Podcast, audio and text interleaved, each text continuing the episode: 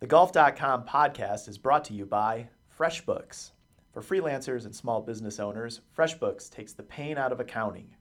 Have a question about the service? A real live human will answer every call in about three rings. Get your thirty-day free trial by going to freshbooks dot com slash golf and entering golf. I just can't tell you how impressed I am with Phil Mickelson, and he always seems to forge new ground. He's always looking for new ways to improve himself. It doesn't it doesn't surprise me at all to see Phil Mickelson still in the mix. I, I think he's going to be in the mix come come uh, the Masters. I think he's going to really have a great chance to win. So many times I go into places and, and I, I'm ordering a beer or ordering dinner or doing something, and people will recognize my voice and say, hey, you're the guy on Golden Tee. And so many times people come up to me and they say, hey, Peter, how you doing? Good to see you. Man, I hate you on Golden Tee because you are you are so you are so mean to my shots. So I tell them, I say, I apologize. Um, maybe you should hit better shots. Hello and welcome to the Golf dot com podcast. I'm Jeff Ritter. My guest this week is a fixture of N B C's golf coverage as an analyst on the course and in the broadcast booth. He's also a Champions Tour player, a seven-time winner on the P G A Tour, and the voice of a popular golf video game that you can find at any sports bar. I am, of course, referring to Golden Tee. I love that game. I can't wait to talk to him more about it. It is Peter Jacobsen. I'm happy to welcome him to the podcast. Peter, how are you? I'm good, Jeff. Good morning to you. How, how's everything going? Everything is great here. First thing I want to ask you about, I, I know you were in the field last weekend at the Champions Tour event. Uh, Bernhard Langer won it, but you had to pull out with uh, with flu-like symptoms. Are you doing okay now? This flu bug's been going around New York. It sounds like it's going around everywhere now. Well, yeah, I'm I'm better. I'm actually going to go see the doctor later today. Uh, my wife and I both have this bug. We've had it for a week. I uh, I got it on Tuesday last week, and I, I struggled. I played the Pro-Ams Wednesday and Thursday, and I played Friday the first round, but I just couldn't finish. And uh, it, you know how that is when it when you get sick. There's really no reason to go out there and do anything. So, yeah, I had to withdraw from the Chubb Classic, which was tough, right here in my hometown of Naples, Florida. So I've been in bed. I've been in bed like oh, a man. good boy, and uh, I'm I'm getting better slowly but surely. All right. Well, thanks for uh, thanks for coming on to the podcast today and, and playing hurt. We'll uh, hopefully we don't hopefully you don't have to exert yourself too much over the over the rest of this. I wanted to ask you first about the biggest story in golf that's happening right now. It's Phil Mickelson. He was second place last week at Pebble. He's had a few top fives now over the last eighteen months, but but Pebble was really his first true chance to win since the twenty thirteen British Open. What do you do you think Phil bounces back from Pebble, and is is he suddenly back on the short list of favorites as we move on to Augusta? I I just can't tell you how impressed I am with Phil Mickelson, and ever since Phil came on the P G A Tour, don't forget he won a tour event when he was at Arizona State. He won as an amateur. Yep. Phil has always been one of the most um, he, uh, knowledgeable guys about the game of golf. He he always seems to forge new ground. He's always looking for new ways to improve himself, whether it's with his club testing or with uh, different lofts and lies on his clubs, uh, different combination of clubs in his bag. Remember, he went, I believe he played at Augusta one year with uh, with two three woods, one that went left to right and one that went right to left. That's so right. It doesn't it doesn't surprise me at all to see Phil Mickelson still in the mix. I know he's gone through uh, transformation with his body. I know a couple of years ago he really worked on on strengthening his body, strengthening his core, and getting leaner, and working hard on his game with his new instructor. So uh, I actually watched the final round of the A T and T Pebble Beach Pro-Am and watched Phil hit that very courageous shot at seventeen, make a tough putt, and then almost hit the green in two on eighteen, hit a, hit a, a, you know, for him, it wasn't a great pitch. Mm-hmm. Normally you expect Phil to either knock it in or knock it a couple of feet from the hole, but he had a makeable putt, and the camera angle was perfect. Uh, and I thought he hit a pretty good putt. It looked to me like he put it on the left, left edge of the, of the cup, and it's got to go a little bit right.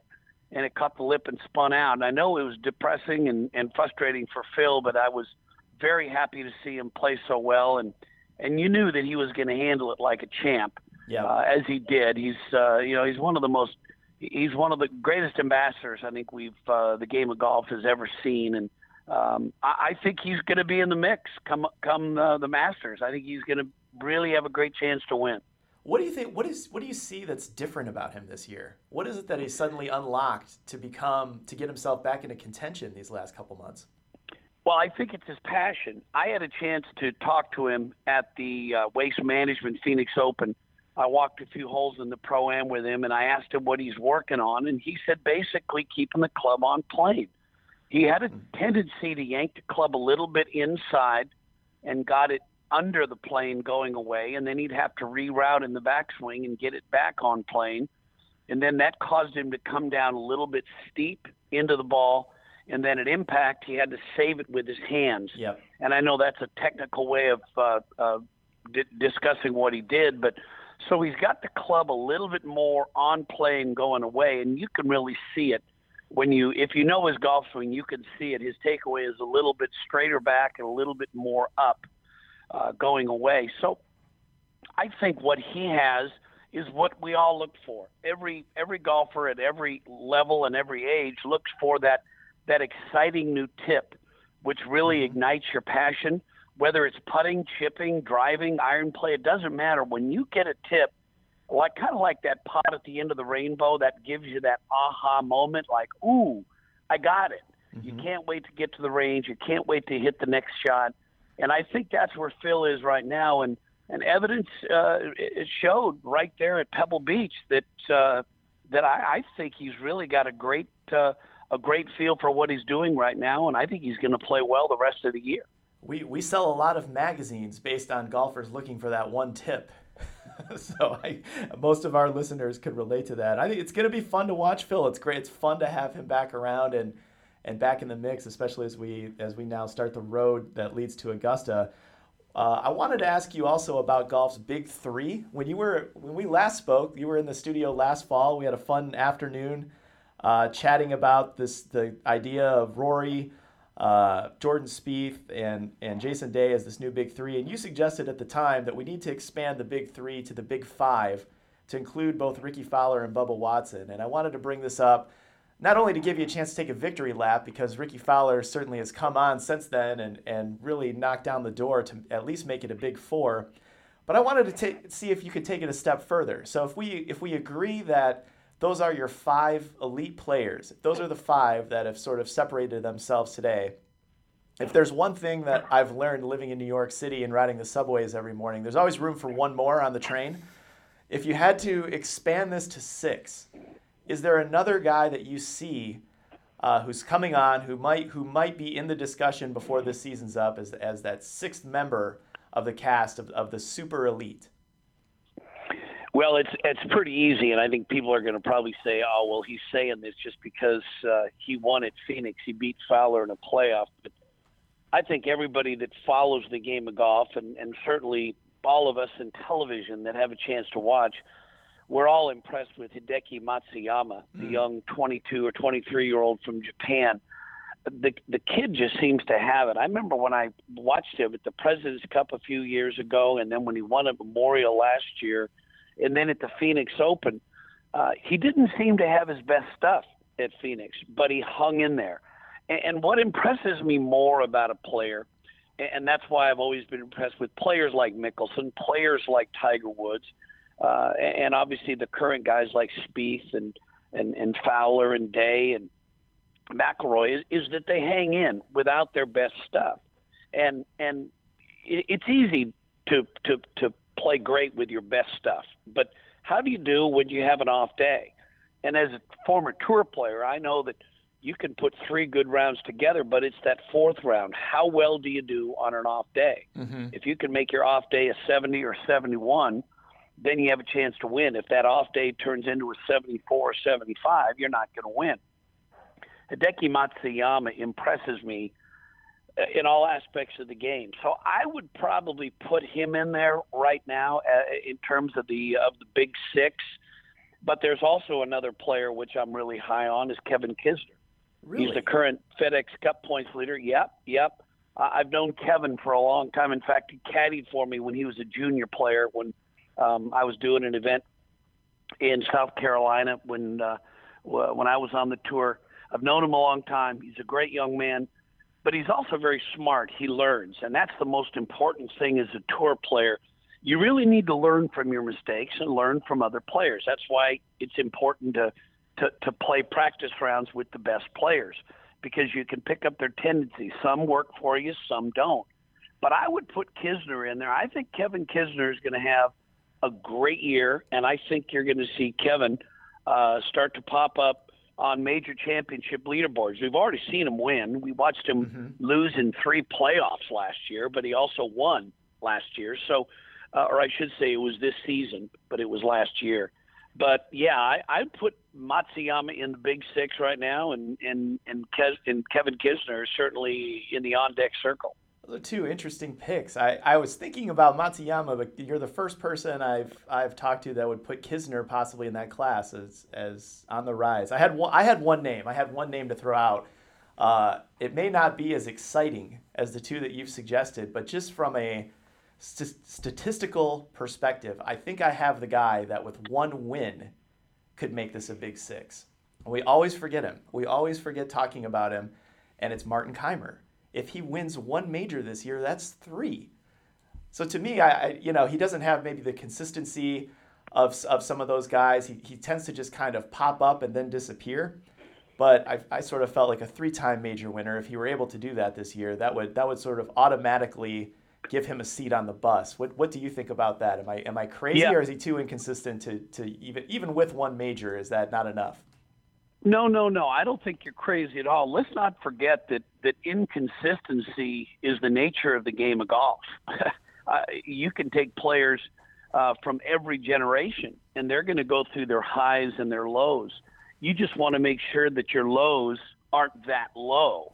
Uh, you don't, you don't want to have a, a low like a Steve Stricker. When remember when Steve was, literally lost his card and was almost out of the game, and he came back and Steve became one of the, the best players in the world and one of the most consistent players in the world. And inconsistency and, and the lows can be attributed to a lot of things. Uh, uh, new family, uh, injury, uh, loss of passion, loss of interest, things like that. But but I agree. I think both Martin Kaymer and another name that I've thrown in there, Henrik Stenson, mm. these are two of the of the best ball strikers that we have in the world of golf. They have excellent golf swings. Uh, they're great tacticians around the golf course, too. They don't get too high. They don't get too low emotionally on the golf course. And it's hard to find fault with any part of their golf game. I'll throw another name at you since we're playing the name game here. Let's do it. Uh, Brandt, Brandt Snedeker, mm. another guy who obviously has played well this year. He had a, a first, second, and a third in his uh, first three starts of the year.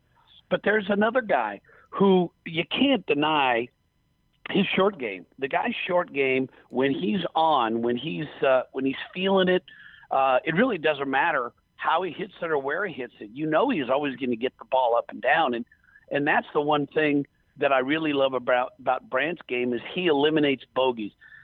As tour players, I think we all get focused on making birdies and eagles, and and, and we all want to be have that sexy part of our game to where we – We uh, we can say, yeah, I made seven birdies and an eagle today. Yeah, but what'd you shoot? How many bogeys did you make? And that's the one thing that I always focus on, especially when I'm talking to young players on tour, is basically pointing out that if you have a good ball hitting day, you're going to hit thirteen, fourteen, maybe fifteen greens around. What do you do with those two, three, four, five greens that you miss? Mm-hmm. Do you make bogeys or do you make pars or possibly – chip one in for a birdie? So I, I would throw. I, I think I think Kaymer and Stenson are uh, are great picks, and so is so is uh, a Brandt Snedeker. Before we continue, I want to pause for one quick note from our sponsor, FreshBooks. As podcasters, we appreciate the value of time, your time specifically. So if you're a freelancer or small business owner, stop wasting your time hunched over your accounts. Let FreshBooks do the heavy lifting so you can get out and grow your business. FreshBooks is cloud accounting software designed exclusively for service-based small business owners. It's the personal accountant you've always needed, right in your pocket. FreshBooks is fast. You can create and send an invoice in thirty seconds. It's easy for customers to pay online, and FreshBooks clients get paid five days faster than average. Have a question about the service? Just contact their award-winning support team and get help from real live humans. They answer every call in about three rings. No phone tree, no let me escalate that, no I'll get back to you. Just helpful service at the drop of a hat. Right now, FreshBooks is offering my listeners thirty days of unrestricted use, totally free, and you don't need a credit card to sign up. To get this thirty-day trial, just go to freshbooks.com slash golf and enter golf in the How You Heard About Us section. That's freshbooks.com slash golf and enter promo code golf. One more name I want to throw at you before we move on. I think Dustin Johnson is a unique case. He's come so close in majors. Uh, his past is complicated by the leave of absence that he took uh, earlier last year. Do you think he's a guy that's ready to break through, or are you concerned that maybe the, the scar tissue is starting to add up a little bit with D J? I definitely think this is Dustin Johnson's year. I, I said earlier in one of the broadcasts this year from uh, from Kapalua at the Hyundai Tournament of Champions that I think that Dustin Johnson is going to win a major, and I stick by that. I don't know which one it's going to be, but I, I do believe that Dustin is uh, resilient enough to bounce back. I love his game. Uh, I, I love the way – well, he obviously bombs it off the tee, but he's got great touch. He's a good putter, and I think the focus is there. He does have some scar tissue, scar tissue from his past, but I also believe that, that he can throw that away and he can get over that and win big. I think when he starts winning, I think he's going to win a lot of tournaments, but I'm going to go on record and say I think he's going to win a major championship this year. Yeah, he's, he's just such an interesting case because he always wins once. He's won one tournament a year now for eight or nine consecutive years, but he hasn't had a season yet where he's won two. It just, you feel like that breakout's always coming with him, but it just hasn't gotten there yet. I agree with you. I think this is a big year for him. Uh, certainly he could win any of the four. Let me ask you this, uh, Jake. If you were to if you were to take a, hop in a time machine and fast forward to the end of the year, we've hit a lot of big names now. We're probably up to close to ten guys who we see as uh, elite players or potentially elite. Who's who's the number one ranked player in the world on December thirty-first of this year? Who has the crown when, by the time this year is done? Uh, that's a good question, but but I also said before the year started that I thought that Rory McIlroy was going to come back and be number one at the end of the year. Mm-hmm. Don't forget, the talk was all about Jordan Spieth, and and this is part of the the horse race aspect of when you have a big three, big four, big five, big six, whatever whatever you want to say. When you watch a horse race, when you watch a Kentucky Derby, somebody takes the early lead. And then somebody jockeys position uh, around the first turn, around the second turn, and when they're coming for home, they start sprinting. I think the conversation being about Jordan last year, he won two majors and, and was the undisputed number one player in the world. If you if you are a great player and you while you respect your opponents, you want that crown. You want to be back at number one, and I think Rory's injury last year, which really slowed him and kept him from defending a couple of his major titles, I, I think that bothered him. And I think he, he's now engaged. He's He's got some clarity in his life. I really think uh, that, that Rory's going to be back at number one. I've seen the videos that he's been doing where he's working in the gym. Powerlifting. Uh, he's, oh, I'm telling you, it's impressive to see. I remember when Rory first came on, on tour, he, he was he was just this young guy. Uh, and now he looks like he looks like he can play cornerback in the N F L. The guy is cut, he is fit, and I think mentally he's ready to regain number one. So again, I'll go out on a limb and say that I think at the end of this year, McIlroy is going to be number one. Yeah, I think I'm with you. Uh, it was a year ago we were in the Rory McIlroy era. You know, it was him and him alone, and then all of a sudden, Spieth and then Jason Day take these steps forward, and Rory spent spent the better part of the summer on the bench with that ankle injury. Uh, I agree, health health permitting, and there's no reason to think he had he's anything lingering from last year. He's got all the motivation in the world. I, I like him too for a bounce back this year. I'm, I'm on board. The other thing too, Jeff. The other thing is is uh, I, as I said about the horse race. I, I think what's going to be fun to watch is you're going to be you're going to be we're going to be seeing McIlroy and Jason Day and Jordan Spieth and Fowler and Dustin Johnson and Bubba Watson and all the players we mentioned, Hideki Matsuyama, we're going to see them all kind of putting their nose in front and then the other player putting their nose in front of them. I think at the end of the year, I think we could see maybe four or five guys all w- within uh, shouting distance of each other being number one, which is going to lead into the next season uh, with, with again, we talk about the big three, four, five. Maybe it's going to be a big eight going into wow. next season. We, we we just don't know. But there's there's that much talent around the world. There's another kid who's coming, uh, Si Woo Kim, who had a good chance uh, at the Sony Open. He's young. He's young. He's twenty years old. He has got an incredible golf swing and and, and massive talent. So again, there's just so much talent around the world. It's a great time to be uh, to be a viewer of golf. Si Woo Kim, that's a bonus sleeper pick uh, for the show, for the show today. Do you think? Do you like this era? This this horse race for number one. We're coming out of a very different time where it was sort of it was Tiger Woods and everybody else. You had one dominant player.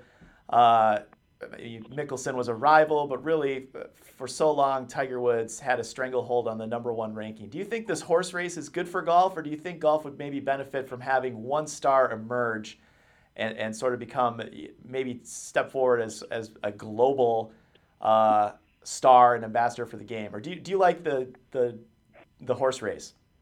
Well, I do like the horse race. You, arguments could be made both ways. Remember when Tiger was number one and dominating? I don't think T V ratings have ever been higher, and uh, the excitement when Tiger would play was was was incredible. But don't forget, the the other side of the coin is is that when Tiger wouldn't play, uh, ratings would go down and people would be upset because Tiger wasn't there, and that's all the talk was, that why isn't Tiger here? Uh, Tiger's not here, so there's no reason to watch. So in that respect, I, I really like the fact that we've got five, six, seven, eight guys that are all jockeying for number one, because look, you can't play every week. We all know that. We all hope these guys play every week, but if Spieth and Day aren't playing, maybe maybe Fowler and Bubba and McIlroy are playing, and vice versa as we go week to week. So I personally, as a as a broadcaster, as a player, and as a golf fan, I like to see I like having five, six, seven guys that are that are uh, very marketable and very attractive to the general public.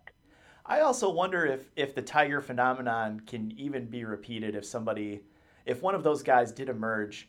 I'm still not sure they could. There is a one person who could drive T V ratings like Tiger used to. Like, for example, if Jordan Spieth did win the Grand Slam last year, let's just say, I'm still not sure that that it would it would have created the same phenomenon that Tiger Woods was in his prime. You know what I mean? I, I it would have been an amazing story, and certainly everybody inside of golf, and it would have had a lot of crossover appeal. But I'm not sure that Spieth, even if if even if he had won a Grand Slam, if he would if he alone could become a, a T V ratings driver and and and sort of have the the spotlight on him, I'm not sure if Tiger the Tiger Woods uh, era is even capable of being repeated by anybody, at least not not by this group.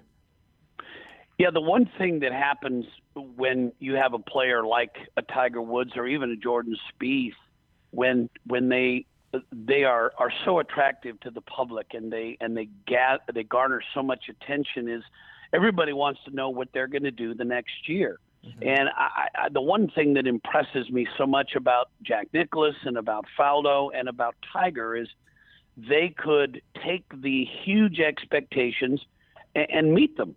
And that's the difficult part about being number one. And I think the challenge for Spieth right now, being number one, is dealing with expectations. You've got so many more responsibilities. You've got, you're, you're going to have to have a press conference every week. You're going to have to do interviews. You're going to have uh, fans wanting to have your autograph.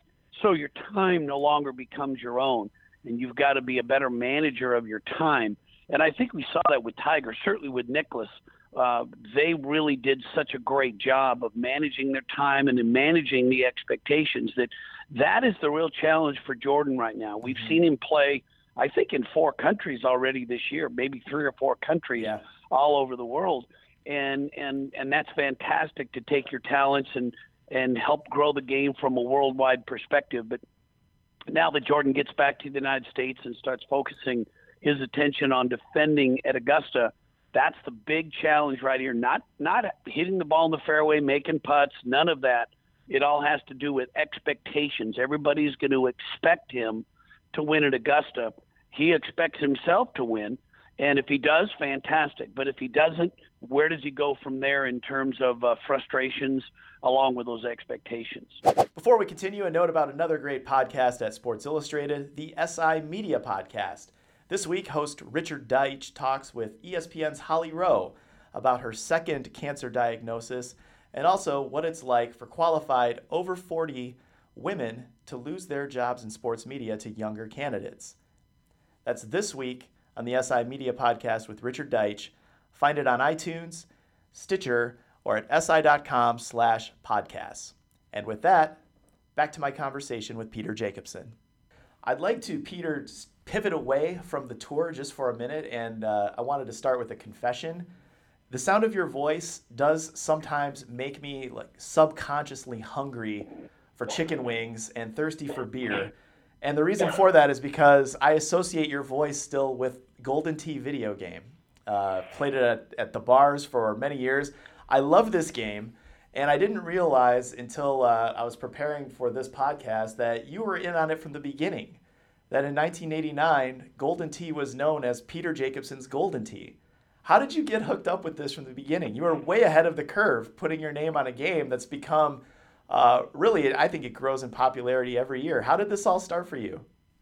Well, back when I was living in Portland, Oregon, where I was born and raised, I received a call from these, these uh, fantastic people from Chicago, a company known as Incredible Technologies, and they still... Uh, They still are, are doing some great great things today. They asked if I'd be involved in, in a new game, a parlor game about golf called Golden Tee. And and I jumped at the opportunity because I love these these fun opportunities. And I remember the first couple of years, I went into a studio, and I was actually, the early games, I was actually the model. I was the, the little the little avatar, the uh-huh. little guy.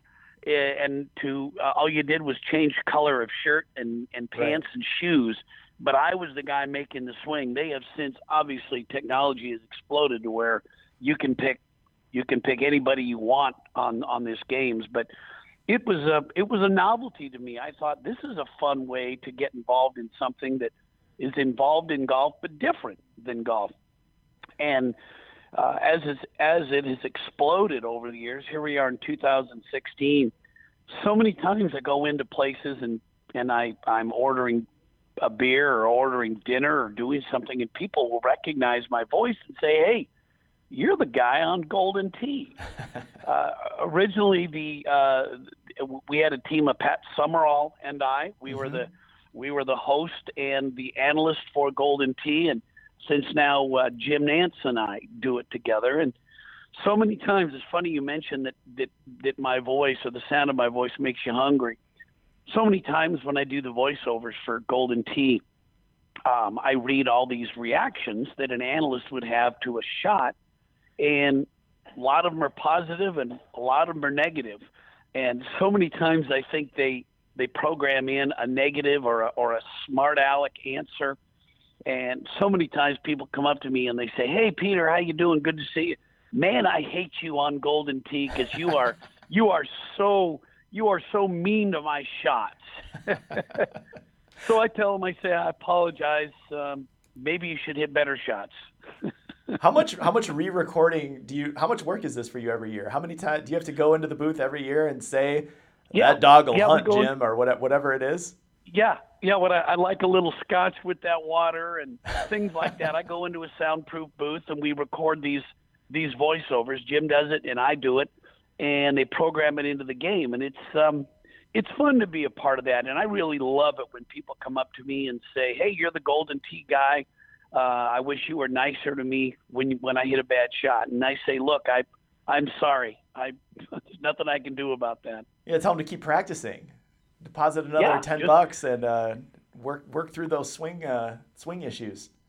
Absolutely. Just pop, keep popping in those quarters and those dollars, and, and we'll work to make a hole-in-one on as many holes as possible. What are you recognized the most for, would you say? Golden Tee, N B C, or or your pro golf career? Which of the three happens the most for you? Well, at this point, I would say it's my N B C broadcasting career, mm-hmm. but probably uh, I was tied. I would say Golden Tee and my my golf career. One of the things you realize after a while as a player on the P G A Tour, that as you as you move on from your P G A Tour career to the Champions Tour, uh, people people really remember you uh, for major championships, which I never won. I never won a major on the P G A Tour. I have won major championships on the Champions Tour, but it, but it isn't the same. And and that's the one thing that I, everybody says you're remembered by your championships, your major championships, whether you win the Open, Masters, British Open, or U S Open. Um, and, and that's really true. Uh, the average fan will know you as a major champion because, quite honestly, these are Those are the those are the, the, the big events. That's what everybody happens to watch. But mm-hmm. the good thing is, is um, I guess if they remember you at all, uh, that's a good thing. Whether it's for your P G A Tour golf, your your Golden Tee, N B C, or even people come up to me too. I used to have a rock and roll band with Payne Stewart and Mark Lye. We were called Jake Trout and the Flounders. So we had uh, we have a couple albums on iTunes too, which is a great great way to remember our good pal Payne Stewart. So a lot of people, music lovers, know me as uh, Jake Trout of Jake Trout and the Flounders. So uh, it, it's fun to be it's fun to be connected in a lot of different areas in the game of golf. And Jake Trout and the Ball Washers got together for a recent video too. I saw that during the Phoenix Open. That was that was a fun one. You put together a music yep. video and everything. That was very cool. And your daughter, you. yeah, your daughter was, Amy can the... really sing, by the way. What's that? Your daughter Amy, she can really sing. She, was she great. can really sing. Yeah, my whole goal in writing that song and putting the video together was to get my daughter on there because uh, I know uh, she's been a singer her whole life, and uh, actually she has an album out on iTunes too. But it was uh, it was a fun opportunity for her to get down there with uh, with some buddies of mine from Austin, the Braun Brothers. Uh, they have a couple of bands down there too, Reckless Kelly and Mickey and the Motor Cars. So we all kind of collaborate on these things and. That was really a lot of fun to do. Yeah, good names too for these bands. I wanna I wanna ask you one more thing before we go. Uh, we're at Tours in Riviera this week, and then you hit the road for six straight weeks. Uh, N B C has the six events leading up to the Masters. You've got the Florida Swing plus two more. Uh, Mickelson's in those first two Florida events. What what stop are you most looking forward to as we hit this stretch leading up to Augusta? Well, I would say first of all, probably the Honda Classic because it's our first one. But what has happened with that event is is one of the great success stories on the P G A Tour. It's at, at uh, P G A National down there in Palm Beach Gardens. What J- the Jack Nicklaus Foundation has done with that event, they really have a uh, such a such a, a great energy around that event now. It's probably the the highest attended event in the. Uh, in this Florida Swing, other than the uh, other other than the Players Championship up at uh, Ponte Vedra mm-hmm. Beach. But it is it, it, it's very exciting to be able to see. And then probably the next one uh, would be the Arnold Palmer Invitational because all the players have a chance to get back to Orlando and have a chance to see Arnold. And for me personally, to see Arnold driving around the golf course with uh, with his wife Kit, he's out there every day. He's out there yeah. driving around the golf course, saying hi to fans. He gets on the range. He talks to the players, and uh, arguably Arnold Palmer is the greatest player, the greatest, the greatest personality, the greatest ambassador the game has ever known. So it's just a real feel-good moment whenever you have a chance to shake Arnold's hand or just see him on the on property. So the Arnold Palmer Invitational to me is always always a favorite because Arnold was my hero, and I think he's probably a lot of players and a lot of golf fans' hero.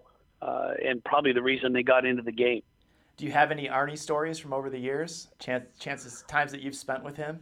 Any, any? Oh gosh, stick out. Arnold, Arnold, and I played uh, in so many events as partners. I was honored to be his partner in probably thirty best ball tournaments over the years, and I, for me, just growing up, my father was a huge Palmer fan. I was a Palmer fan. And then for me to get on the P G A Tour and to be able to, to say that Arnold is my friend and my partner in so many events is, uh, it, it still, it still kind of boggles my mind as I look back on it. But, but I, I learned more from Jack, uh, learned more from Arnold. I've had two great partners in my, in my career. I played with Jack Lemon at the A T and T as my partner for twenty years, and I played with Arnold Palmer in, in so many tournaments. So those two, those two people taught me more about, about life and about how to be a golf professional, uh, more than anybody. The one great story I'll tell you before we go, and I'm sorry to be long-winded on this. No, it's okay. Arnold and I did, Arnold and I did an exhibition at, uh, at uh, Annandale Golf Club in, um, in, in California, in Pasadena. And we did this every year with Pat Riley and always, and, and usually an L P G A champion, Nancy Lopez, Patty Sheehan, uh, Jan Stevenson. And when we got done, there was always this uh, reception, and there were all these hats and flags that were laid out for our signature. Well, when you sign thirty or forty or fifty hats in a row, you get a little sloppy with your signature. So I was signing these, these hats, and at one point, Arnold stopped, grabbed a hat and shoved it in my face and said, "What is that?" I said, "That's my signature." He says, "That is terrible. That is sloppy." He said, "You can be sloppy with a signature if you're signing a contract or a check to the bank, but if you're signing a piece of memorabilia, you sign it so that person can read it." And ever since that day, I don't sign my name, I draw my name. Because when you see Arnold Palmer's signature on a hat or a flag or a or a, a, a card, it's like a stamp. Yeah. And and I, I that's one lesson I've learned from Arnold, and I tell the story over and over again because it's so important. When I go to tournaments and I sign a flag or a hat, and I see other signatures, they're they're you, you can't tell who tell who they are. They're they aren't legible, mm-hmm. and I think that's the biggest. Uh, That's the biggest problem we have with athletes today is when they sign their name, you got to make it so people know who it is. But that's a great lesson I learned from Arnold. And coming from someone whose signature, uh, among the things that Arnold Palmer is, is remembered for, his signature is iconic. Mm-hmm. You know, there, there's nothing in, in sports that looks like an Arnold Palmer signature. It always looks that's that, you know, he has that script that's recognizable. It's stamped on uh, just about every bit business venture he touches. You know, you see his signature. It, so. It's important. I think whether you're an athlete, whether you're a golfer, you're in any sport, I think it's important. You want to make your signature your own. You want to be able to take your name and make it creative as possible, but make it legible. Make it so people don't have to don't don't have to guess as to who that was. Let people see how creative you are with your name, but people should read it. And that's the one, that's one of about a hundred lessons I've learned from the great Arnold Palmer throughout my career. That's a great, that's a great story. Thanks for sharing that. It's a good lesson for all of us. We should all perfect our signatures. You never know. You never know if, if you'll meet up someday. Uh, hey, Peter, thanks for joining us today. I know you're still not a hundred percent, but uh, we really appreciate you taking the time out and uh, get some rest and good luck with the Florida swing. We'll be watching and uh, we look forward to hearing you in the booth. You got it, Jeff. Thanks for having me. You're welcome. All the best. Take care. We'll talk again soon. Thanks again for listening to the golf dot com podcast. Some great stuff there from Peter Jacobsen. Really enjoyed that. If you haven't already, please subscribe to the podcast on iTunes or SoundCloud so episodes download automatically to your device. You can find us and other Sports Illustrated podcasts at S I dot com slash podcasts. Leave us a review and let us know what we're doing well and not so well. Until next time, I'm your host, Jeff Ritter. We'll talk to you next week.